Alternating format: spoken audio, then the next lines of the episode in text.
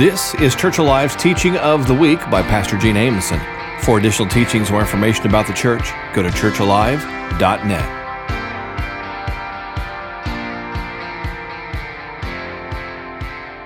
Well, hello, neighbors. How are we? It's good to see you. You know, I just had the thought we started this series with Superman, like defeating the enemy, and now we're watching Mr. Rogers for Pete's sakes. We've got something for everybody, people, and just wait till next week because it's going to be another unusual one. How are we doing today? Everybody good? All right. I need I need honesty this morning. Who watched Mr. Rogers as a kid? Who? Anybody? Y'all, do y'all still remember the song? We do as well. Well, of course, our movie today is A Beautiful Day in the Neighborhood. Uh, a great movie. Um, most of us can remember Mr. Rogers. We remember the song. We remember the consistency. Uh, Regina was actually talking about it this morning. You know, just the whole thing of putting on the sweater, um, putting on his shoes, how he would throw the shoe, the second one all the time. Uh, but it was just a great show with great memories. Something you probably have never heard. I don't think Dad ever mentioned it one thing that my dad loved to do uh, is after a really busy day or like stressful day, there would be times where we might find him watching Mr. Rogers. And you know what he said? He said it just calmed things. I mean, it's low key, right? It just you can't you can't get angry watching Mr. Rogers. It just kind of just kind of calms you down. That was something that Dad used to do actually after stressful days. But it was probably about the cleanest show we could ever find on TV started back in 1968 and actually um, ran until about roughly 2001, 2002. But it, it's a great show. Um, this was a good movie, A Beautiful Day in the Neighborhood. It was based on a true story, and just to kind of summarize the movie for you, uh, there was a writer for Esquire magazine. Now, he referenced him just a moment ago by the name of Lloyd Vogel, which was the character's name in the movie, but the actual uh, reporter's name was a guy named Tom Junod. And so this is a real story. Like I said, an Esquire magazine assigned him to write a piece on uh, Mr. Rogers. They were doing a full edition on heroes, and that was one of their heroes. Now, this Tom guy had a pretty, like, not so great reputation. The reason was is he liked to do investigative reporting, which mainly ended up with negative stories coming out about people. And so they gave him this piece, and he was kind of on a mission to find the real Mr. Rogers. You know, he wasn't really sure if he was legit. But over time, what ended up had, happening was um, what was supposed to be just a quick interview ended up becoming multiple visits, and actually a real friendship came out of it.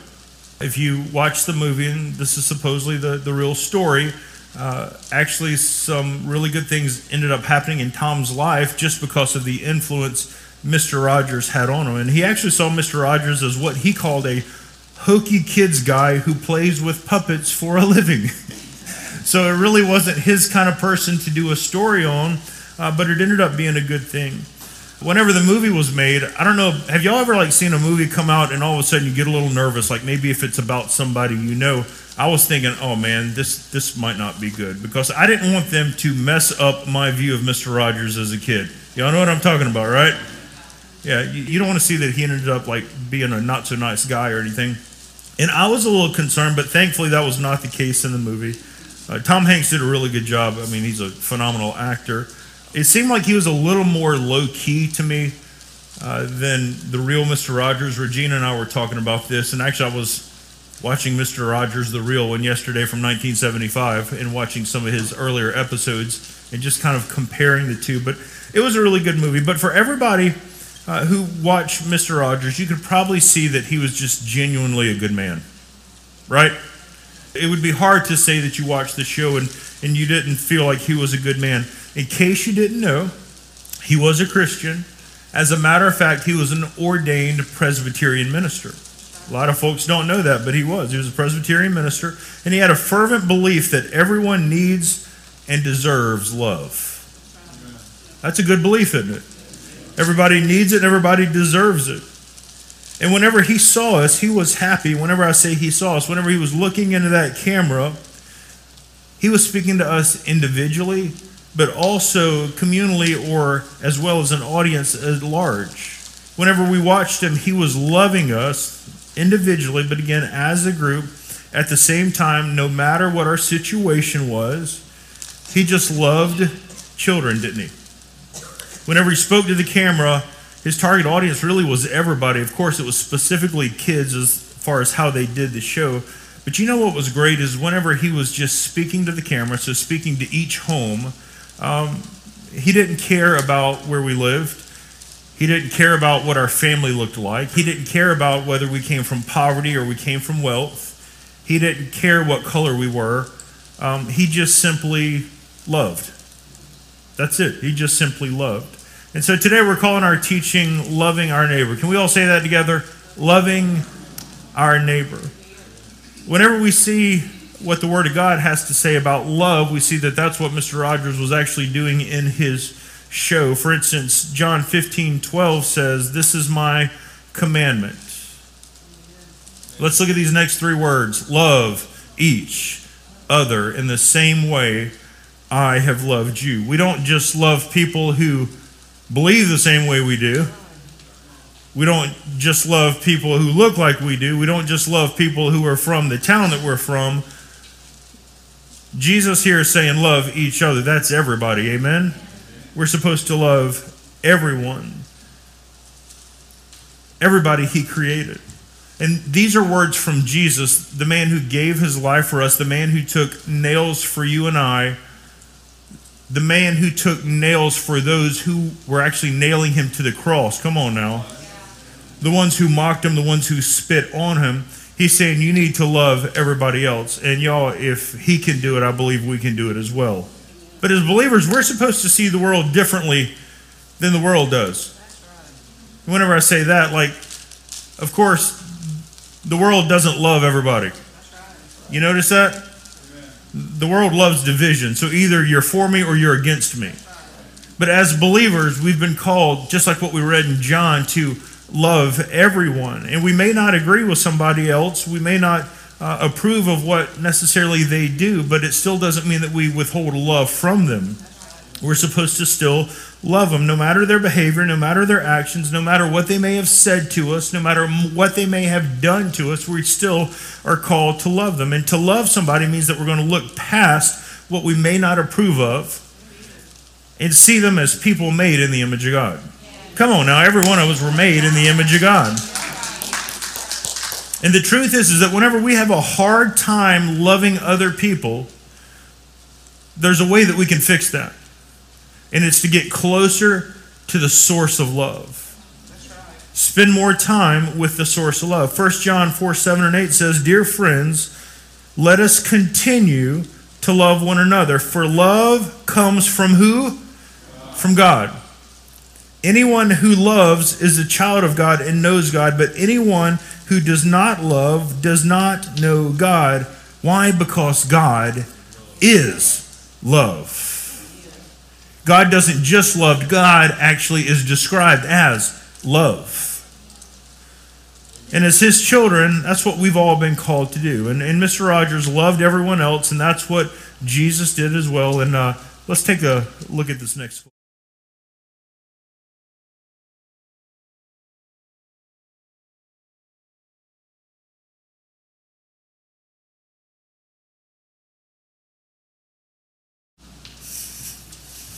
Some truth right there? So, so again, in the movie, Lloyd is on this assignment to do a story on Mr. Rogers. And did you notice how Mr. Rogers just completely stopped everything to focus on him as soon as he walked in? Um, by the way, it, it said that uh, Mr. Rogers had actually read all of the articles that Lloyd had done. And so he kind of saw all the negative articles that he had done, and he chose him to write on him. You don't know why? He saw an opportunity. He saw an opportunity. But he wanted to make him feel valued, and so as soon as he was there, he just pointed him out.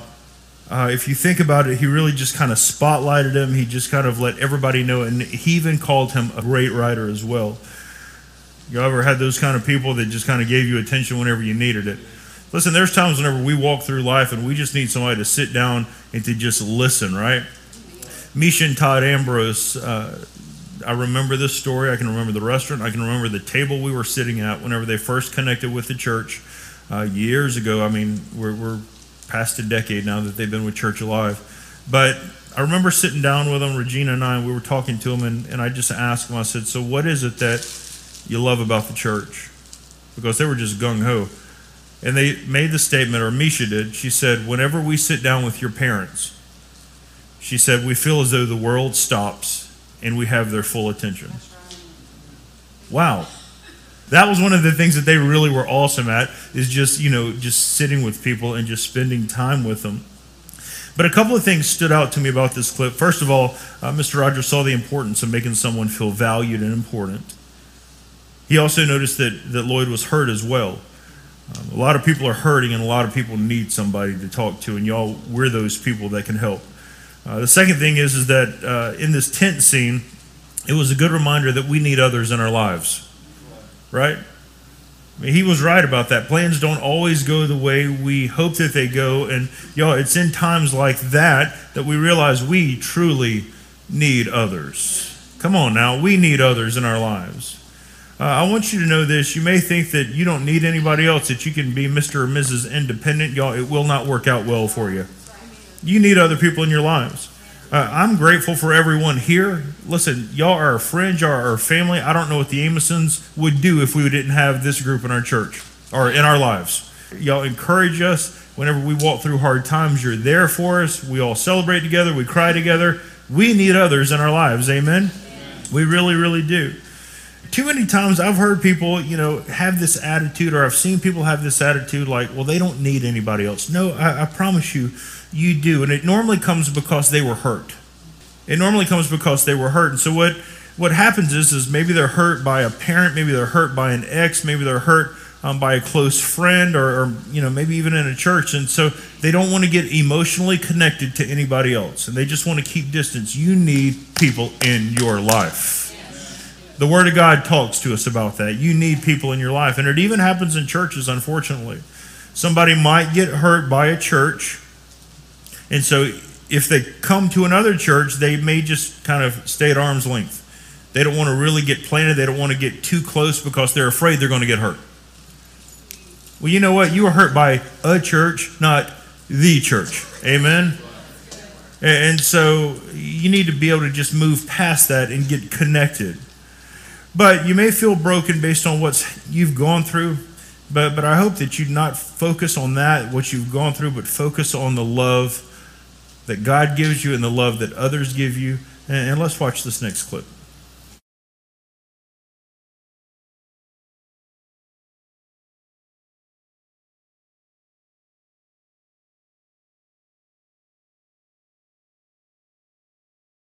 That's probably a little bit of an awkward minute for him, wasn't it?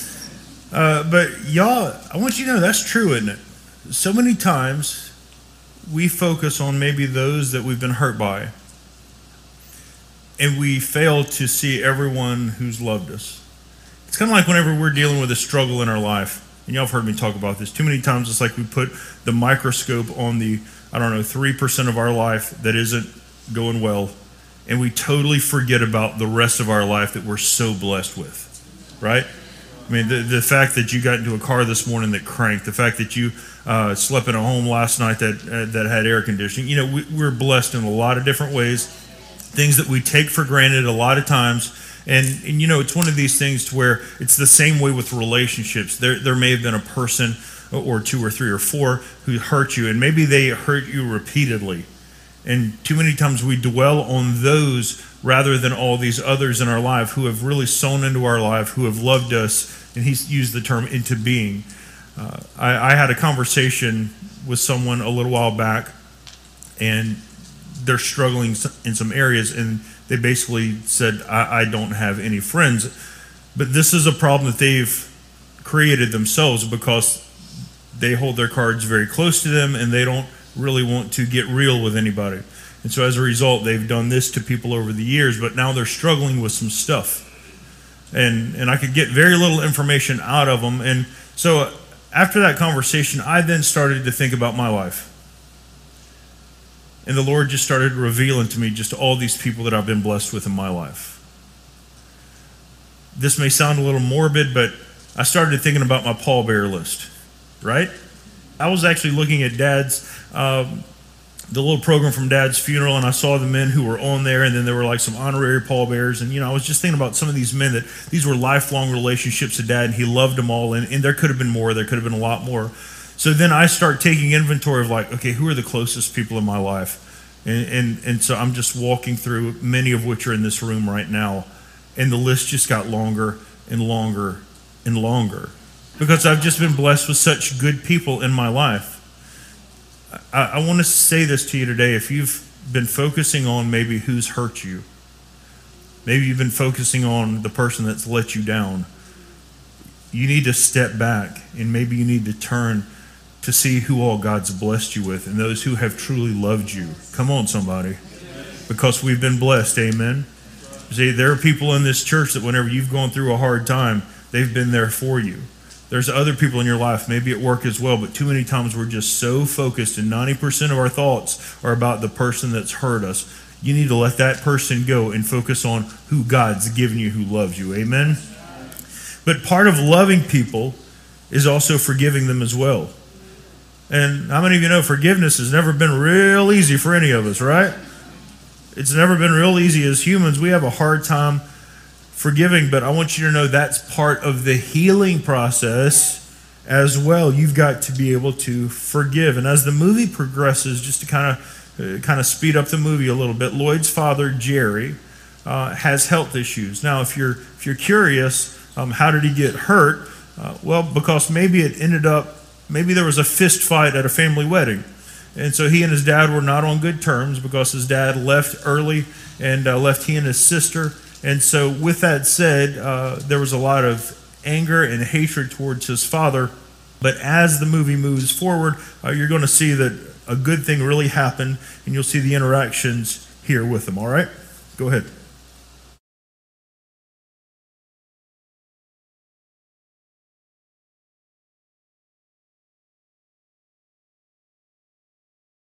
But you see, kind of throughout the storyline, that there becomes some reconciliation there. And the writer of Hebrews says this in chapter 12, verses 14 and 15. It says, Make every effort to live in peace with everyone and to be holy.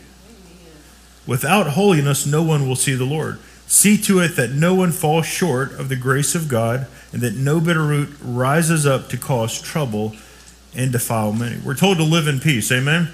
How many of y'all prefer peace? How many of y'all prefer drama? we all prefer peace, right? We prefer it, but we've got to work at it. It takes work to be able to live in peace. Uh, it takes swallowing our pride to be able to live in peace. Come on. That's a hard one at times, isn't it? It takes admitting that we're wrong to live in peace. It takes admitting that maybe we were wrong in the past to be able to live in peace as well. And peace also requires that we apologize at times. Come on now. Yo, there are some people on this planet, and you know some of them, that will not apologize. They'll kind of skirt the issue and they'll do some very crafty wording, but some refuse to apologize. You know what that's called? Pride. Peace and pride don't jive. I want you to know that as well. Matthew 6, 14 and 15 says, If you forgive those who sin against you, your heavenly Father will forgive you. But if you refuse to forgive others, your Father will not forgive your sins. We are told in the Word of God we must forgive. Amen. Somebody say, We must forgive. And the truth is, based on this scripture, unforgiveness prevents God from forgiving us. Amen? Amen? That's what the Word of God says right there. That's hard truth. But then look at what Jesus said whenever he was teaching his disciples how to pray. In Matthew 6 12, he says, And forgive us our sins as we forgive others who sin against us. So he's saying, Ask the Father to forgive your sins. Simultaneously, though, you must be forgiving others. We don't just get his forgiveness and not forgive others. It's a two way street, right?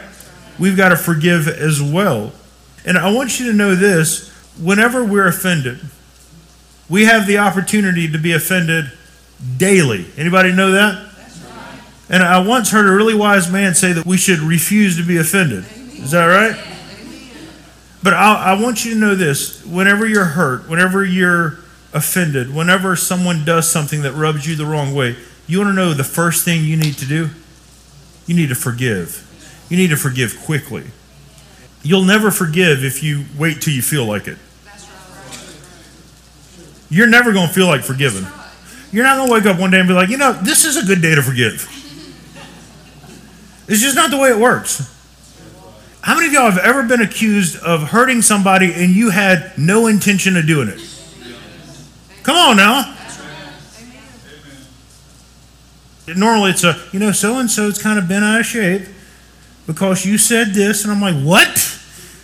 You know, they, they, they thought you were directed. No, I wasn't directed. You know what I mean? Y'all, y'all been in those kind of situations before, maybe at work.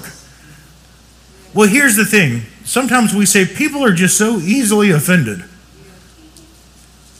But we're people. And sometimes we're also easily offended. And I found that a large percentage of the time, people don't intentionally hurt us.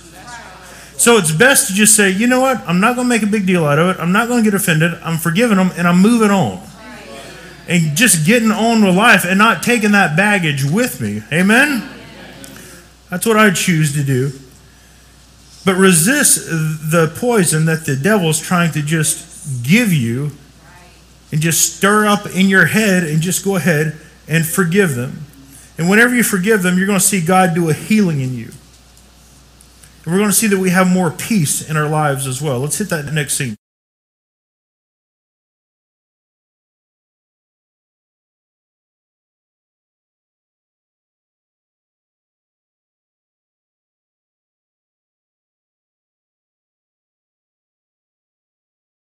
How many of you know whenever we're walking through hard times, though, as long as we've got God walking with us, we can deal with anything?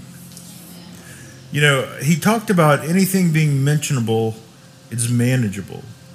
And talking about things and bringing them into light can be the start of healing in your life. Um, anytime we ignore the truth, all it does is just prolong the pain. But y'all, Mr. Rogers, as we talked about earlier, called everyone neighbor on his show. And getting back to where we started, kind of today's teaching, uh, the Bible speaks to us about loving our neighbors. Matthew 22 says this, starting in verse 39 You shall love the Lord your God with all your heart, and with all your soul, and with all your mind. This is the great and first commandment, and a second is like it. You shall love your what? Neighbor. You shall love your neighbor as yourself. Now we know that the greatest example of love was whenever God gave Jesus his son and he sent him here to earth for us. And Romans 5 8 talks about this. It says, But God demonstrates his own love towards us. While we were still sinners, Christ died for us. While we were still sinners, Christ died for each and every one of us. While we were still lost, while we were possibly messed up, when we were headed in the opposite direction than we were supposed to go, God sent Jesus to die for us and to take care of our sin problem. And I just want to ask you, based on what Jesus did for us, coming to earth, he was beat for us, he took nails for us. While he was on earth, he lived a sinless life. He treated people just, well, of course, like God. But if he can do all that for us, what's our excuse of, of why we can't forgive others?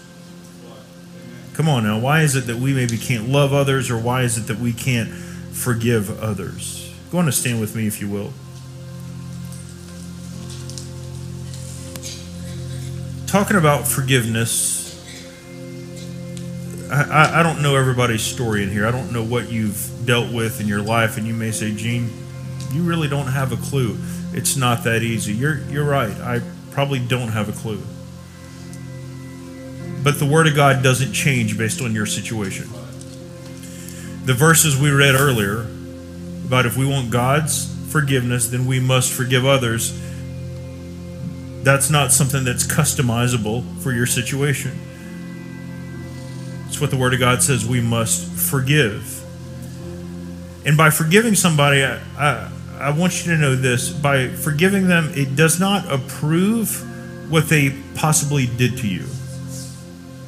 They may have hurt you in a way that has scarred you forever, you feel like.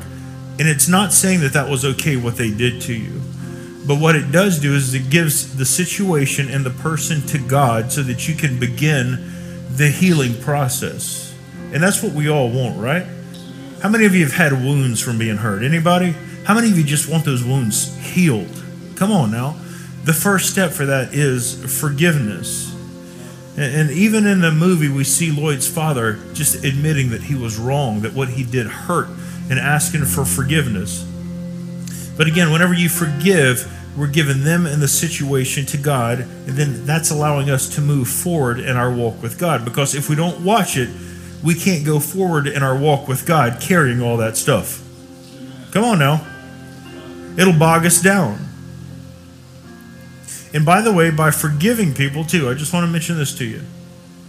Maybe there was a relationship there and they hurt you. It doesn't mean that you have to be BFFs again. You don't. There are a lot of relationships that you probably don't need to have, friendships and stuff, because it's not the best influence for you. But you can go to the Lord, you can forgive them, and you can move forward. Amen?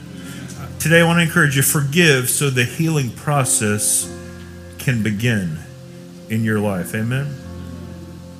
Let's all just bow our heads just for a moment and close our eyes. Maybe you're hanging on to some unforgiveness towards someone who hurt you. Maybe what they did was devastating. I, I don't know.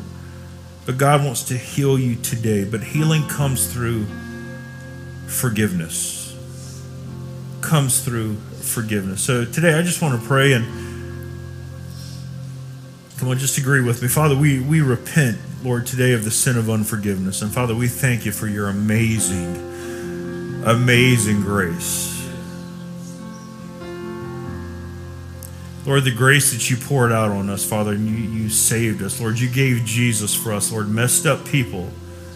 Father, we thank you for that amazing grace. Father, help us to see those, God, who have hurt us.